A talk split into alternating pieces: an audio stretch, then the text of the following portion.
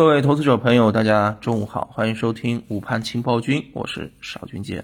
啊，这上午收盘了，我们看到啊，呃，早上的话呢，嗯，走的还不错啊，走的还不错，虽然是有所低开，但是呢，呃，这个指数基本上在午盘的时候都是啊翻红的，对吧？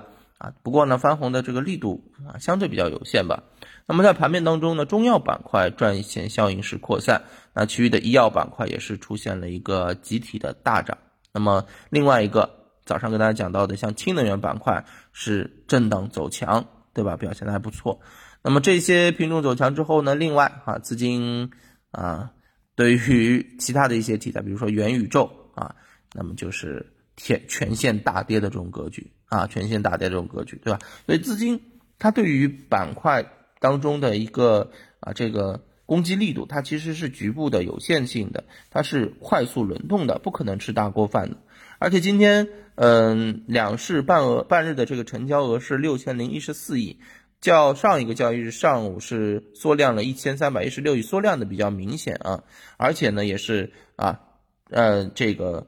嗯，缩量上涨的这种格局啊，上涨的个股倒是达到了两千九百只啊，所以嗯，这种情况之下，它肯定都是总体维稳啊，局部上攻啊。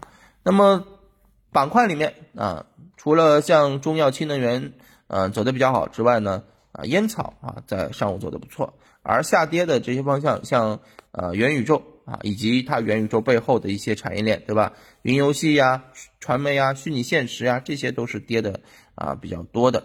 那么截止到午盘啊，沪指收涨百分之零点一五，深成指涨了百分之二零点二一，对吧？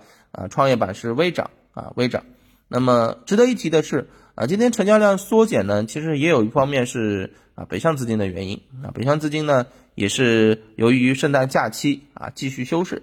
所以今天又是看我们自己啊，自己到底给不给力了啊？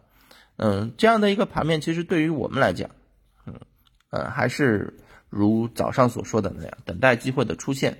首先一个仓位比较轻一点，然后呢，去找一些回调下来的这个品种，对吧？呃，上周锂啊、氢啊、新能源都跌了，今天啊，该反弹的反弹了，对吧？但是另外一方面，消费这一块儿，食品饮料、医药这一块儿。也是有预期的，哎，因为年末行情嘛，啊，消费是一个确定的增长点，对吧？